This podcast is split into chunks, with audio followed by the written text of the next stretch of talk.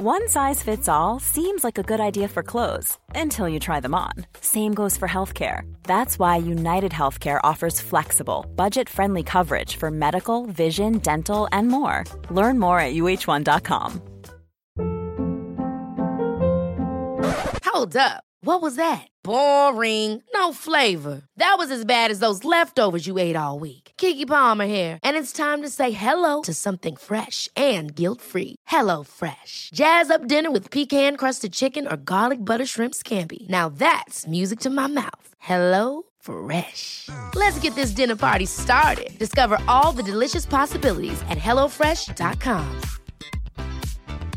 Quality sleep is essential. That's why the Sleep Number Smart Bed is designed for your ever evolving sleep needs. Need a bed that's firmer or softer on either side? Helps you sleep at a comfortable temperature? Sleep Number Smart Beds let you individualize your comfort so you sleep better together. JD Power ranks Sleep Number number 1 in customer satisfaction with mattresses purchased in-store. And now, save 50% on the Sleep Number limited edition Smart Bed for a limited time. For JD Power 2023 award information, visit jdpower.com/awards. Only at a Sleep Number store or sleepnumber.com. Imagine you live your life the way that your mother wants you to. You play it safe, you never take any risks, so you never start that business. You never go all in on your career. You never jump over that puddle. What kind of life would you be left with? You'll have no great stories of adventure and challenge to tell your future son. The Jeffries of the world, the weak people, will tell you that this is the right way. Don't take risks. But Adonis, on the other hand, encourages you to take risks, especially when you are young, because the reward of those risks compound exponentially. Why you should take risks when you're young. Take big risks when you're young. I was raised as a pussy. My mom wanted to keep me safe in all situations, and I don't blame her for it. She had very, very good reasons to try and not so much be overbearing, but you know, to keep me safe. Because my family went through like a fair amount of like traumatic racist incidents. So when I lived in Liverpool in the UK, I would have been in primary school like age seven or eight. This is when like some bad, like scary shit was happening. I still have like kind of scary, sad memories of one day like my sister came home and she's crying and there's like chaos in the house and my, my dad and my mum are getting like angry and they're, they're asking her who was it and she, she's like not really saying who it was and you know what's going on. And like some guy had attacked her in in her high school in like some racist thing and my dad and my mom they go to the her high school to you know speak to the staff there like the teachers there and nothing really gets done. And then that same guy plus a bunch of his friends start like fully fully like harassing us and like attacking the house. Like it was very very frequent that we'd just hear like like this watch we'd hear this we'd hear that they'd be outside like banging on the windows and stuff and obviously we'd call the police. A lot of the times they'd throw eggs. I remember there was one particular time where like they threw they would throw eggs very frequently at the window and scream like a lot of racist shit. It was always at 6 p.m when like you know the simpsons would be on. We used to watch the simpsons. And you just hear like the thud and the crack of eggs. And you know my parents getting worried and everything like who knows if they've got weapons and everything. And there was this one particular time that you know we opened the door and they've already gone and we're calling the police and everything. I'm kind of like leant against the, the front door of our house. And then i've got it all over my back. Like we didn't even realize that they threw it over the front door as well instead of just like the, the main window. And i just remember this one particular time because i literally had fucking like eggs all over the back of my shirt because i kind of rested on the the front door. So that was going on at the same time that a lot of like brutal racist incidents was happening in uh, the, the area that we lived in. I've mentioned before that if you, you can Google this name, Anthony Walker lived nearby. So it was quite like natural then for my mother, especially to really, really, you know, look after me and really make sure that I wasn't doing anything dangerous. I wasn't really allowed to do much like at all. Like I was allowed to play, I would have been 10, 11 years old. I was allowed to play like in my street, like in front of the house. And we weren't even allowed to go like two streets away, three streets. We weren't allowed to do that. And, you know, I really like, it was always in my mind that I've always got to ask for permission. And I've really grown up with this sense of like, an absolute need for guidance and for permission to do anything. We literally, bro, we fucking, we moved out of Liverpool. I wasn't allowed to tell anyone where we were moving to because we literally thought, you know, that the hate crime would follow. We were on the news with this and everything, but like we thought the hate crime would follow us. So my parents didn't tell me like where we were moving to, and they said, you know, they didn't want anyone to know. They didn't want me to like tell my friends, and then somehow the, the same like group of guys, like the gang, would find us. And even when we moved to a new area, my mom was always just like scared of me like going outside. I was never allowed out when it was dark. I would have been 15 years old and still not. So by the time that everyone was like going to parties and you know maturing a little bit, I missed that entire experience because I wasn't allowed to like go out at nighttime. It was only when I was about 18, 19 that when my mom was on holiday in Pakistan that my dad was letting me sort of like be a little bit more lenient and I'd go to like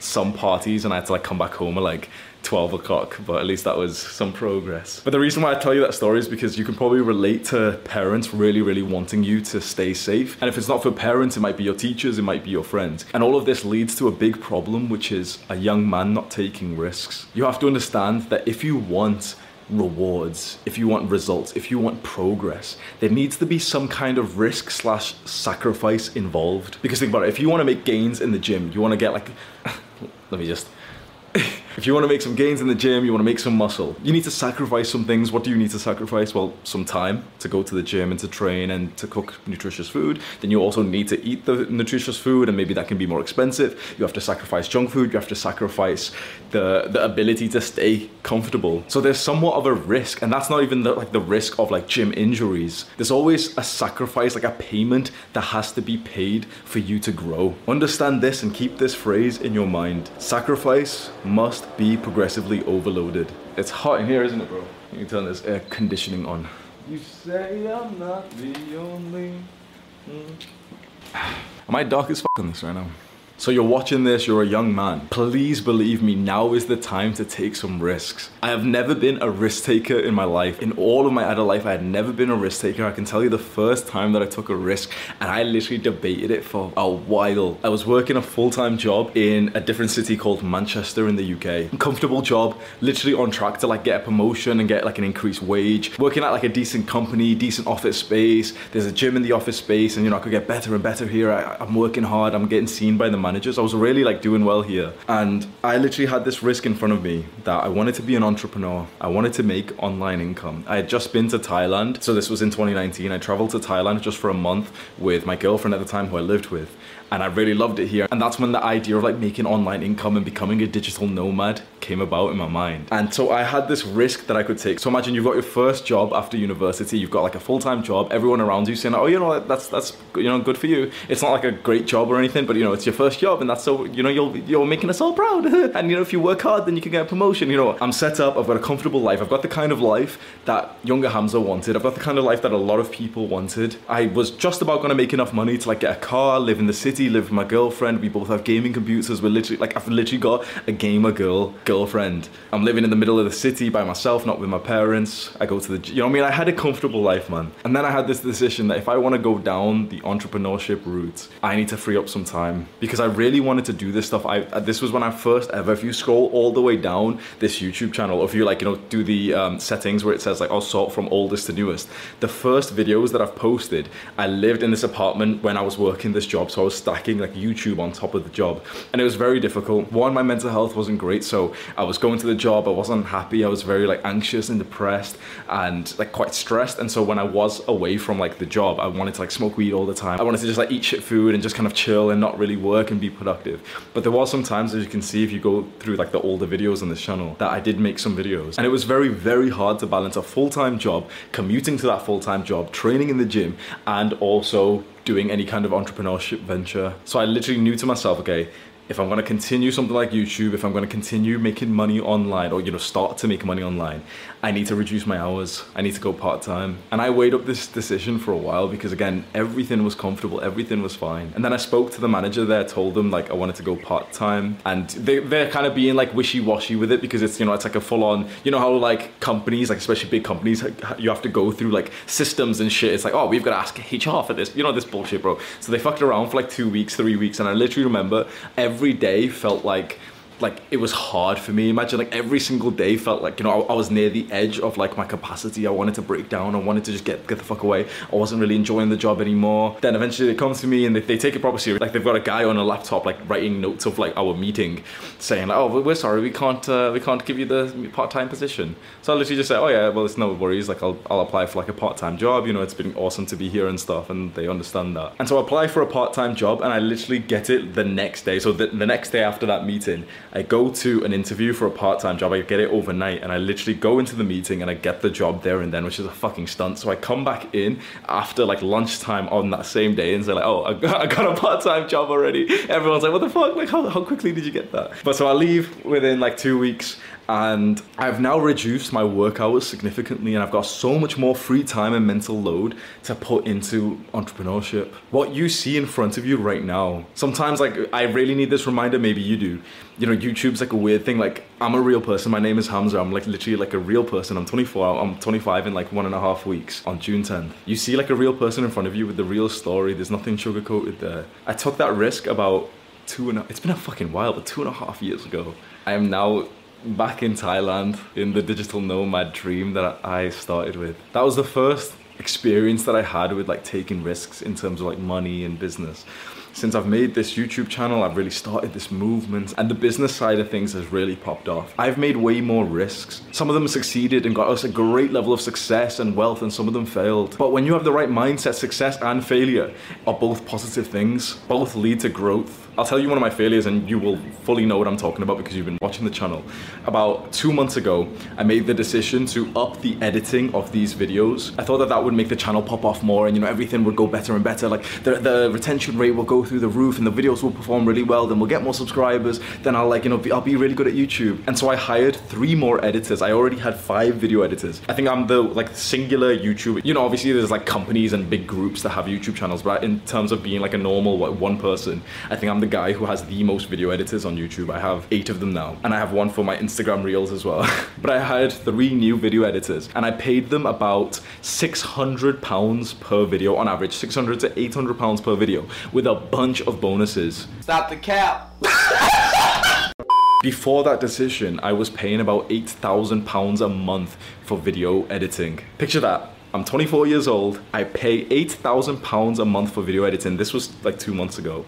When I made that decision to hire three more video editors and then tell them, okay, instead of making two videos each a week, you make one video. And so every video is like a week's worth of work. And we upload daily videos on this channel. Suddenly, the editor expense, how much I was spending, went up from about 8,000 to about 22,000. In the last month, I've spent about 22,000 pounds on video editing and it didn't succeed. The videos didn't pop off, they didn't perform well. If anything, a lot of people complained that the videos were too hyper editing, that, that there was too much stimulation, it was pointless, it was distracting. We lost sight of our purpose, I've apologized for that, and like, it was like, in hindsight, I should have known like why the fuck are we like adding more dopamine to the videos where I tell you, oh yeah, like dopamine detoxing saved me. So obviously it was a stupid mistake. But I took that risk and it didn't succeed. But now here I am with more success than ever, with faster growth than ever. And I learned from that mistake. I took that risk and so much growth came from it. When you take risks, only positives arise as long as you meet a couple of conditions. The first condition is just don't be stupid. Don't take any risk that seems too good to be true. Oh, fuck, oh, this altcoin is gonna a 700x, bro.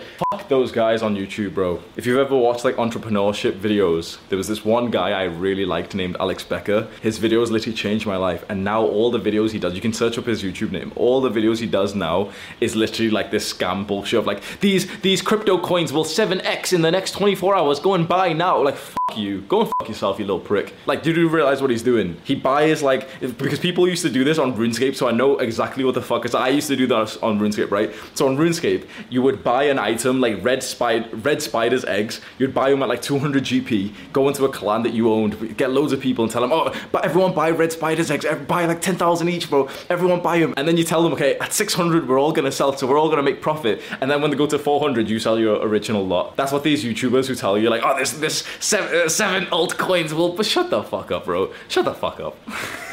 is a stupid.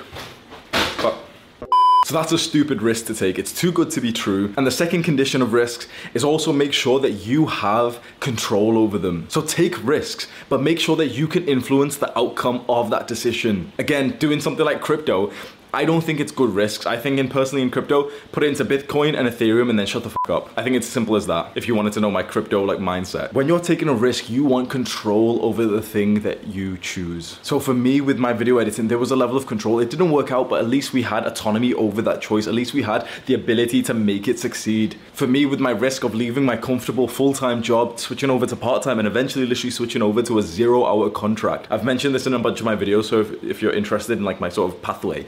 The first ever full-time job I worked was a customer service. I worked in the complaints department in like a car finance company. Straight after that, I got the part-time job, like I got in the interview, which was kind of awkward because it was for like a receptionist position. And the woman was like a little bit like she wanted like references and stuff before she hired me and stuff, but she just kind of did it fast.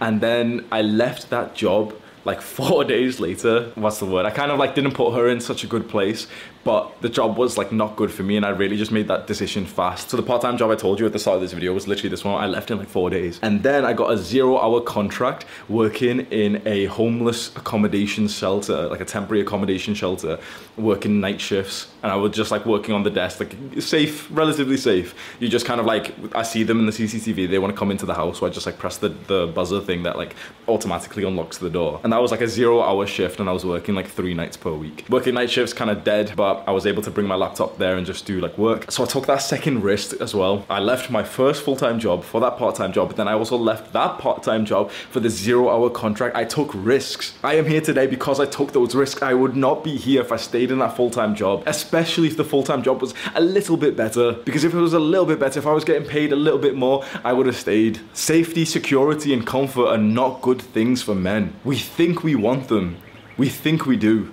We don't they don't cause growth. Your teenage years, your 20s should be solely dedicated to your growth, and you grow incredibly when you take risks. In Adonis's tribe, we take risks alongside brotherhood because we understand that that causes growth and progress to our goals. So ask yourself right now, okay, what could you take a risk in? Because right now, maybe you don't have like a certain clear goal, a certain business that you can take a risk on, careers or something. So it's like, okay, well, you know, this sounds really motivational, Hamza, but like, what the fuck am I supposed to take a risk on? And that right there shows us the comfortable life that you're living. That not only are you not taking risks, you're not even in the position to take any because nothing you do has the option to take a risk. Let that sink in. It's not even that you're not taking risks, which is bad enough. You're literally living such a comfortable life that the option to take risks isn't even there that's something that you should feel like a little bit ashamed of. Because just a few years ago, let's say three years ago, four years ago, I would have been in the same position. There was no risk that I could have taken. You need to build yourself up as a man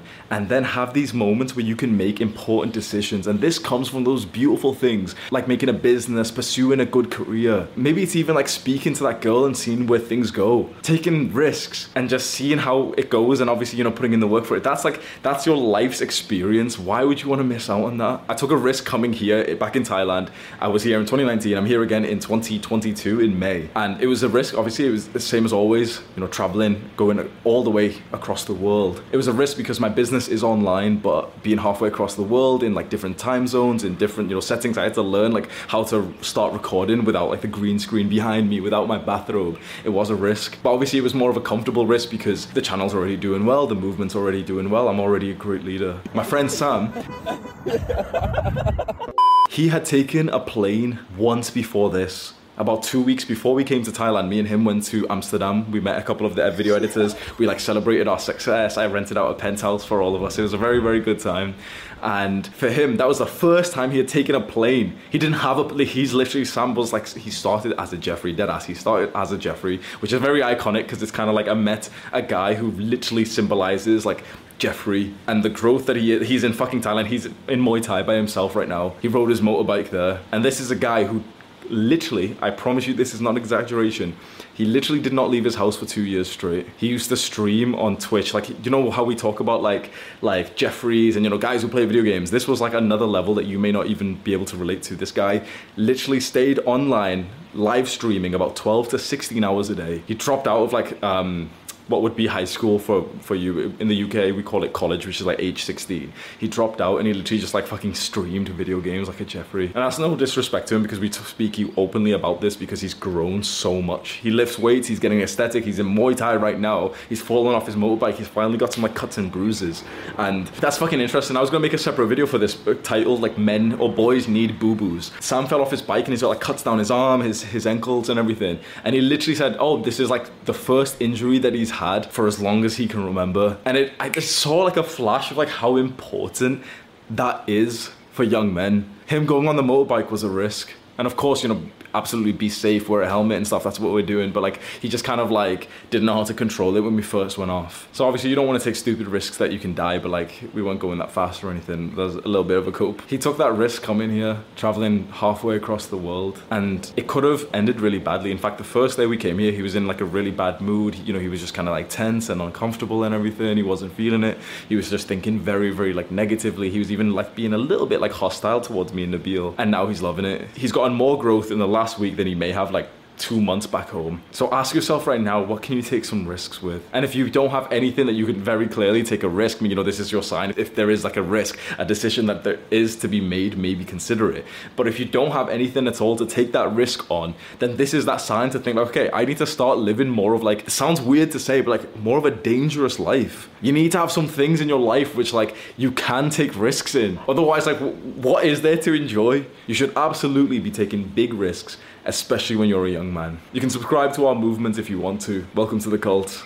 Do the hard work, especially when you don't feel like it. Mwah.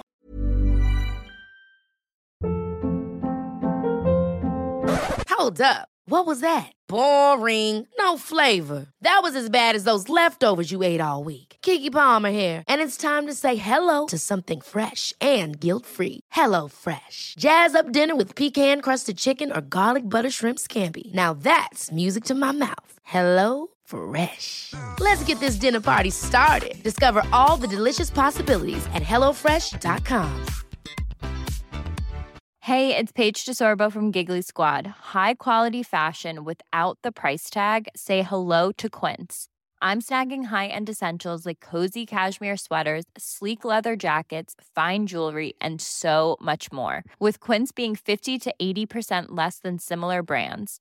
And they partner with factories that prioritize safe, ethical, and responsible manufacturing. I love that. Luxury quality within reach. Go to quince.com slash style to get free shipping and 365 day returns on your next order. Quince.com slash style. Imagine the softest sheets you've ever felt. Now imagine them getting even softer over time. That's what you'll feel with Boll and Branch's organic cotton sheets. In a recent customer survey, 96% replied that Boll and Branch sheets get softer with every wash. Start getting your best night's sleep in these sheets that get softer and softer for years to come. Try their sheets with a 30-night guarantee. Plus, get 15% off your first order at bollandbranch.com. Code BUTTERY. Exclusions apply. See site for details.